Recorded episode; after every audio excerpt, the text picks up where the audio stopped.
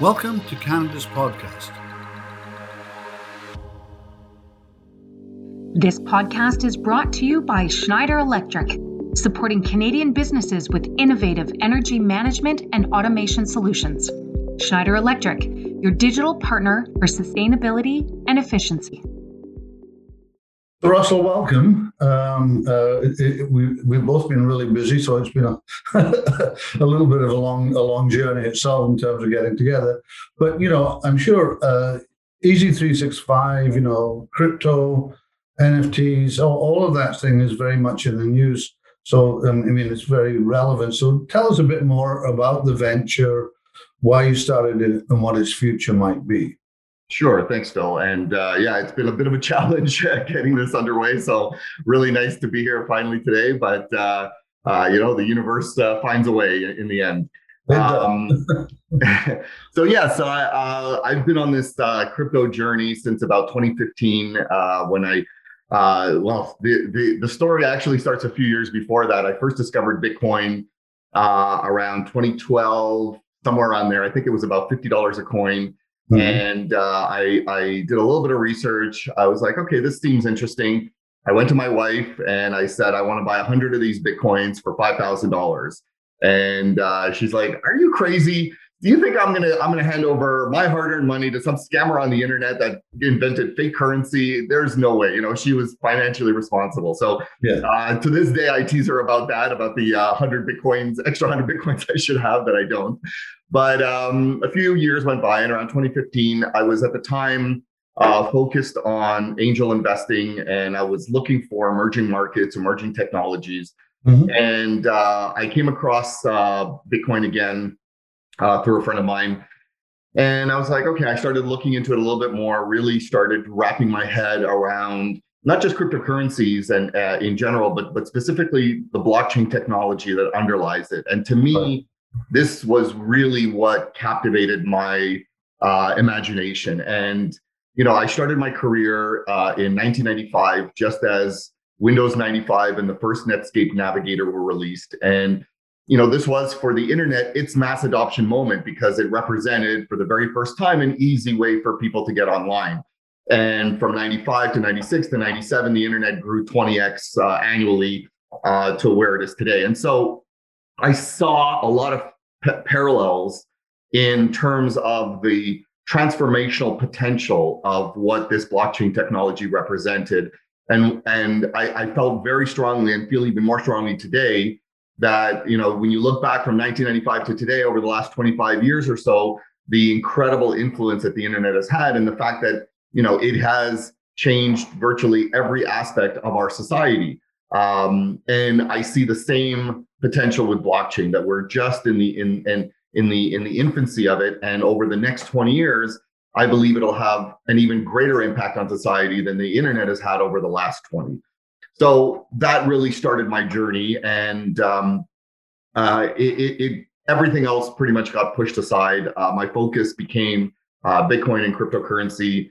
I started building mining rigs. I started uh, I tried to brush off some of my old uh, development skills, and and uh, I think too much time had gone by, so I abandoned that. But I did I did mine. I was actively trading. I was investing. I was looking at um, at, at, a variety of different projects at the time. There weren't that many, but uh, and then in 2017, that's when the real excitement started, uh, and and this was really Bitcoin's coming out party. Uh, in January, it was thousand dollars, and by December, it had uh, was just under 20,000. And that 20x rise in 12 months uh, obviously got a lot of people's attention. And uh, throughout that entire bull run, uh, on a daily basis, five times a day, sometimes more. Uh, people were calling me old friends from high school, people on Facebook that see that I was posting about crypto. Uh, and the question was always the same like, I want in. How do I buy Bitcoin? How do I get it? I tried, I did some research, I couldn't figure it out. And there was such a massive barrier to entry for the average person uh, that I felt this was a, a, major hurdle to mass adoption. So uh, in January of 2018, uh, at the height of the market, just before crypto winter set in, I founded Easy 365 with the goal of trying to help facilitate mass adoption by making it as easy as possible for brand new users with no experience uh, to to enter the market. Um, at the time, uh, especially uh, onboarding fiat, uh, buying Bitcoin for cash was exceptionally difficult. Um, certainly, going the other way was was nearly impossible. Things have improved a little bit, but there's still a long way to go. And and that was the idea is that we we started with the the the concept with an exchange called Easy Exchange, which is live.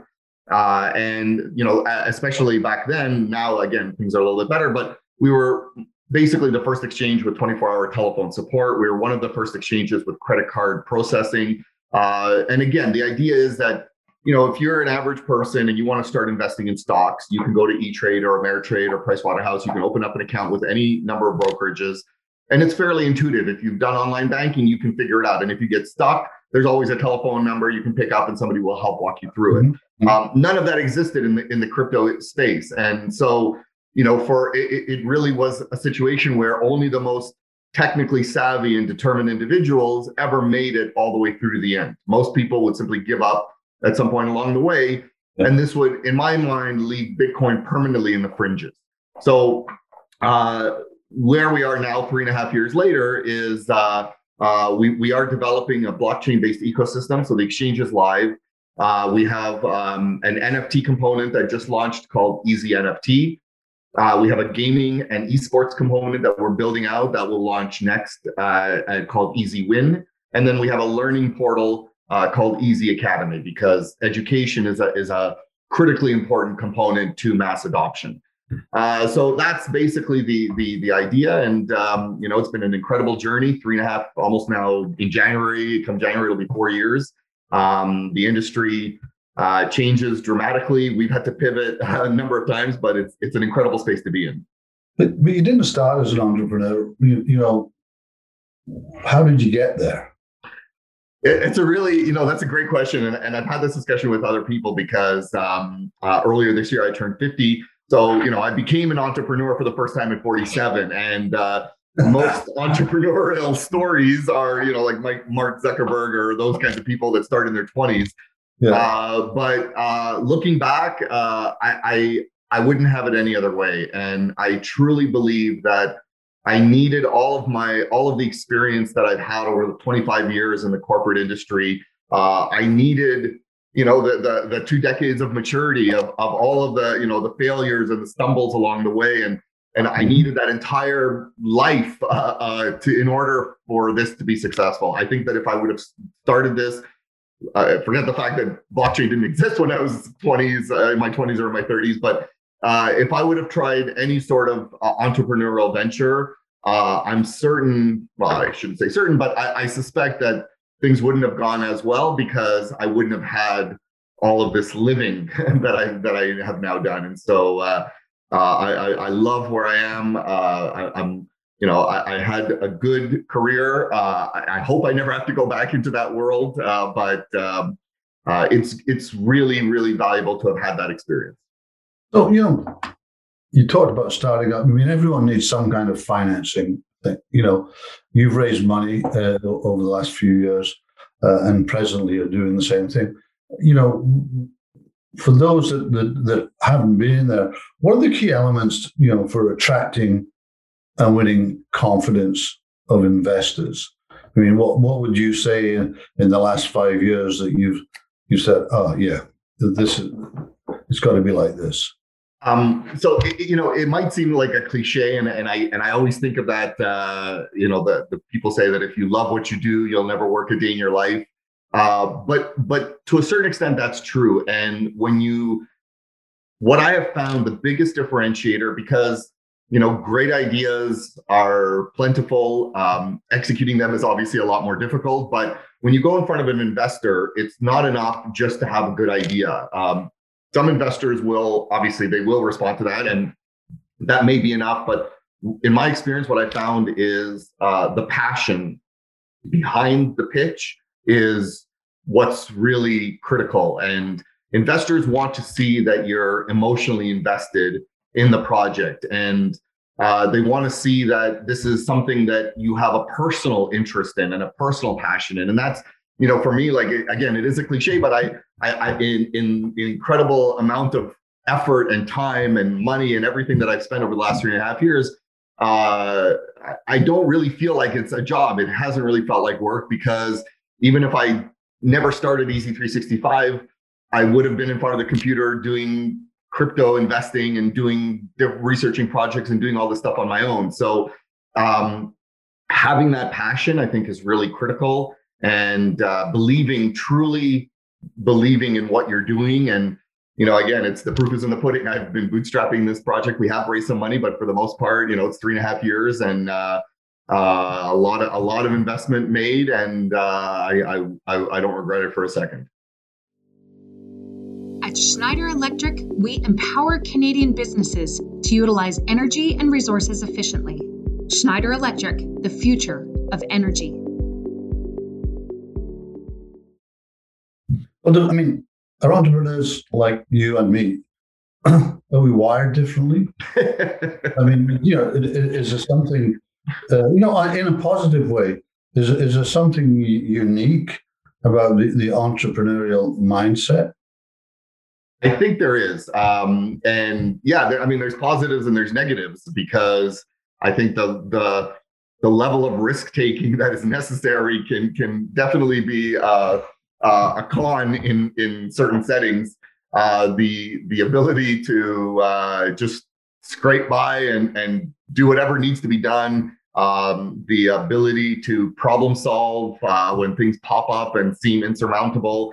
Um, you know, it is it is uh, a unique mentality, I think, and and sometimes I wonder, you know, I'll, I'll be lying in bed going, well, "What did I get myself into?" But uh, those thoughts are few and far between. You know, we are human after all uh, during setbacks and things of that nature. But uh, overall, you know, it's it's uh, it's an incredible place to be, and and uh, I'm, I'm very comfortable. No, it's incredible. But I mean, what's the best thing? You know, what what made you know you did 20 years not not being an entrepreneur. What's what's the major difference?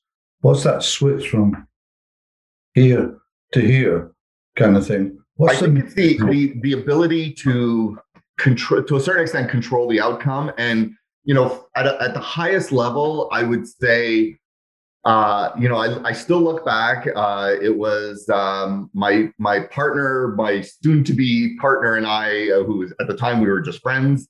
Uh, we went for lunch, and um, you know, the, okay. So I'll give you this story as well because it helps uh, put things into context. So he was one of the guys that called me for help in buying Bitcoin, and I took him through. We went out for lunch.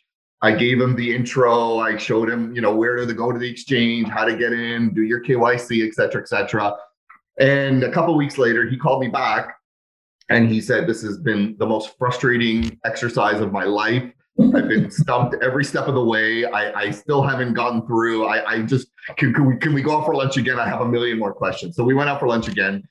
And the second time he, we sat down and he said, Listen, I come from a customer support background. I've run call centers out of the Philippines for incoming and outgoing and sales and tech support and things like that he said, why don't we u- utilize my existing uh, call centers in the Philippines and we can provide support for crypto companies because there's no like he's like I keep getting stumped and there's no phone call. You send him an email, you don't hear back for weeks. Like it's crazy. So and then I said, why don't we just build a platform from the ground up with the support already baked right in? And that's literally how the idea started. And um, uh, you know, it, it, was it was that that impetus where uh, he needed the help, and we need we we had so we sat down for lunch. We came up with this idea. We went home. You know, we met the next day. We talked about it a little bit more. And within three months, you know, there was a company registered. We were in an office. We had some employees. We were we were building this out, and and it, it's just incredibly rewarding to be able to take uh, something from your mind and then manifest it in the real world. I think that's what, you know, I'm not an artist, I have zero artistic skill, but it blows my mind that somebody can envision something in their mind and then create something with their hands, whether it's a painting or a sculpture that other people can then enjoy and admire. And you know, building a business, there there's some definite analogy to that. You're taking something from your mind and you're manifesting it through your hands and through uh, and, and to, to be able to realize a vision uh, like that is really not possible in a corporate environment unless you're the CEO or or you know mm-hmm. thereabouts or you're a founder. So um, I, I, like I said, I had a very rewarding uh, 20 plus year career in the corporate world and uh, had senior positions, had a lot of influence. Uh, but you know, it, it's different. You come up with a vision. If it's a if it's a large enough hierarchy, uh, good luck trying to get that implemented, especially if it's groundbreaking. If it's if it's something that's never been done before, you know, uh, there, there there's a lot of conservativeness in within yeah. the corporate world for obvious reasons. So I think to me that's the most exciting thing is is is just uh, you know being able to realize your vision. If you had to pick one word to describe yourself, Russell, you know, what would that word be, and why? um, the first word that popped into my head when you said that was tenacious. Uh, so to me, I, that's, a, basketball. That's a common one. Yeah, I think all, that is a common we don't one. We don't know when to quit. Um, yeah. Um, uh, maybe visionary as well. I do like to, you know, uh, my my skill is uh, is is more on the on the you know my, my head is my wife is the the detail oriented one in the family thank god uh, my head is usually in the cloud. So I I do like imagining things. I do like coming up with with ideas that have never been thought of before. Um, it's uh, it, it's it's exciting to break new ground. That that to me is is what I like to try to always accomplish. Yeah, on the on the mentoring side, which is a really important thing in, on our journeys, you know, what's the best piece of advice you've received that you keep on using? Because good advice is something that stays there. You know what I mean? Um, so this will be another cliche, but the idea of uh, work-life balance is so important. I'm I'm always cognizant of uh, not burning out and not you know going too hard. Um, I've got two kids. I don't know. You've been going pretty hard the last couple of weeks. I know that. well, there, there, there will be exceptions, fits and spurts along the way for sure. But uh, generally speaking, you know, I'm blessed with two wonderful boys, uh, 17 and 20. My wife and I on Sunday will be celebrating our 22nd anniversary. That's cool. Um, so uh, I, I, I really like to make sure that I, I spend a lot of time there with my family and. Mm-hmm. Um, uh, I have uh, a close friend of mine, uh, Cherry Tan, who I think maybe you know as well. Um, maybe not. She's in she's here in Toronto, but uh, for some reason I thought we had talked about maybe I'm thinking of somebody else. But anyway, um, so she's uh, her project is all about talking to founders about mental illness and specifically, you know, the dangers of burning out and what can happen and, and things like that. So that to me, you know, you have to push yourself uh, sometimes past your limits, but you then you have to take breaks if that happens because taking care of your mental health uh, and your physical health. I practice yoga. I try every day. Uh, I try to do meditation and, and try to keep my mind clear. It, it's it's incredibly important. Otherwise, uh, you you cannot succeed with with an all work focus. What what books are you reading, listening to, whatever um, at the moment, or or something? What books? It gets into a bit of both. What books have really, you know, it's a bit of the the mentoring thing. What books have influenced you that you keep, you know, maybe opening up every so often going back again? Um, it's uh, so I have uh, I have a few favorites for sure. Um, one book that I just read not too long ago that a friend of mine recommended. Uh, I can't remember the author off the top of my head, but the, the five dysfunctions of a team. Um, mm-hmm. An excellent, really, really good book about a theoretical company and these things like how to how to make your team most efficient.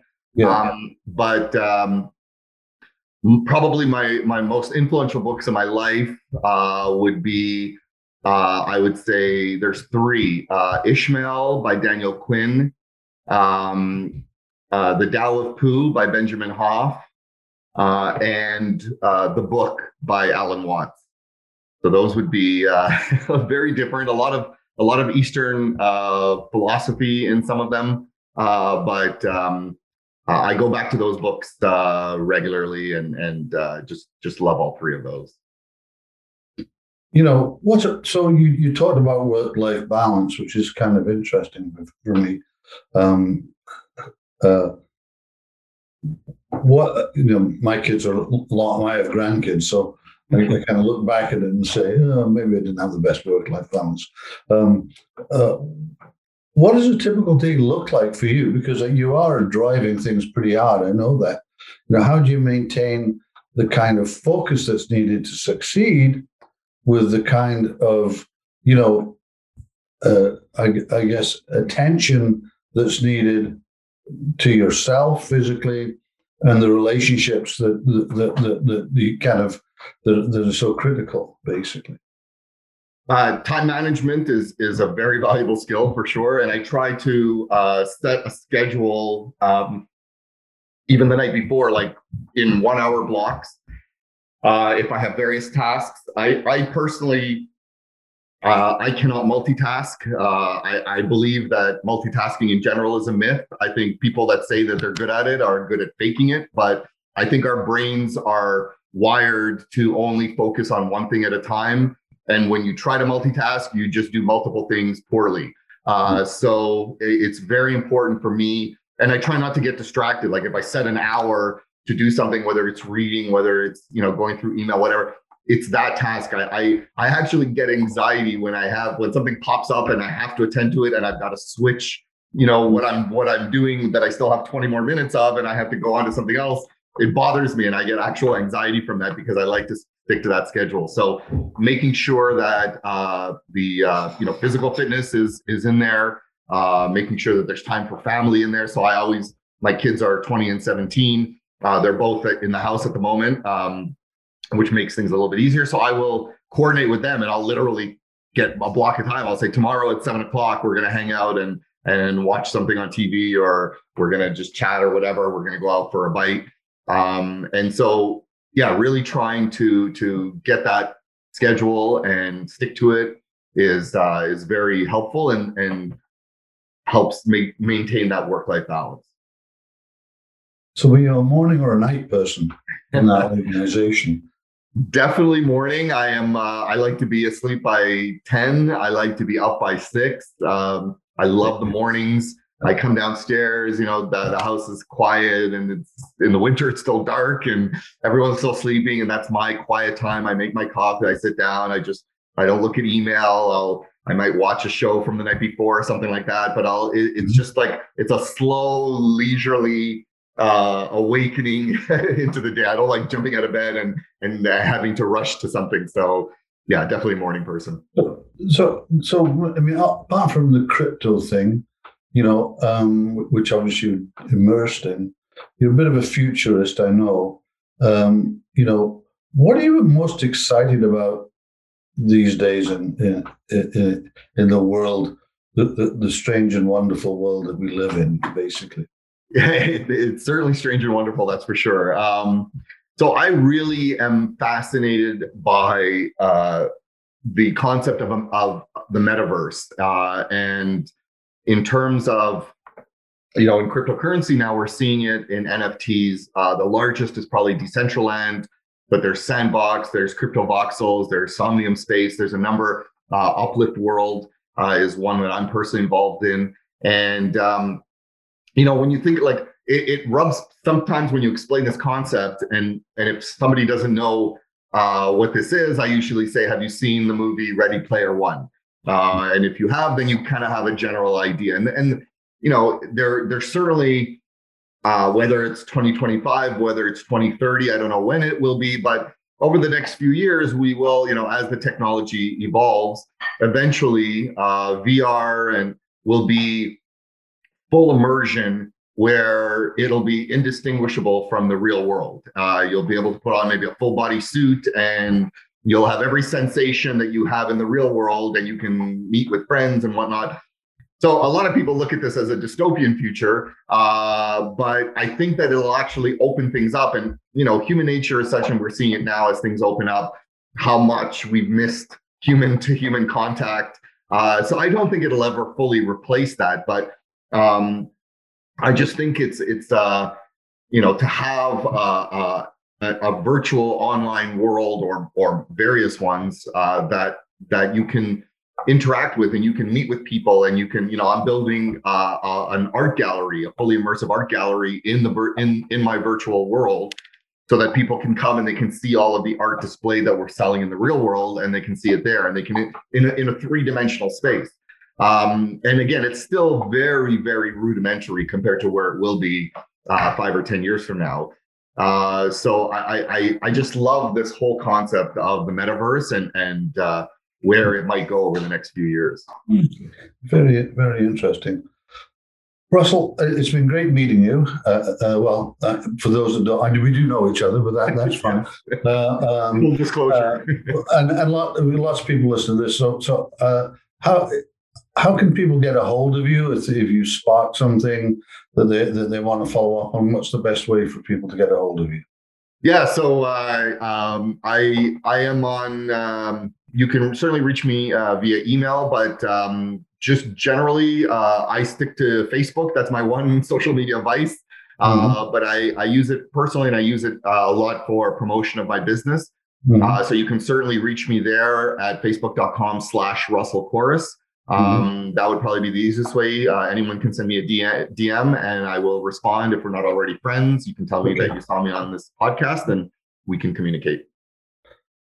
Thanks, Russell. It's been great having you. Um, you, you, really appreciate you coming on Canada's podcast. Thank you so much, Phil. Really uh, uh, great being on, and uh, we'll talk soon. Nice to see you again. This podcast is brought to you by Schneider Electric, supporting Canadian businesses with innovative energy management and automation solutions.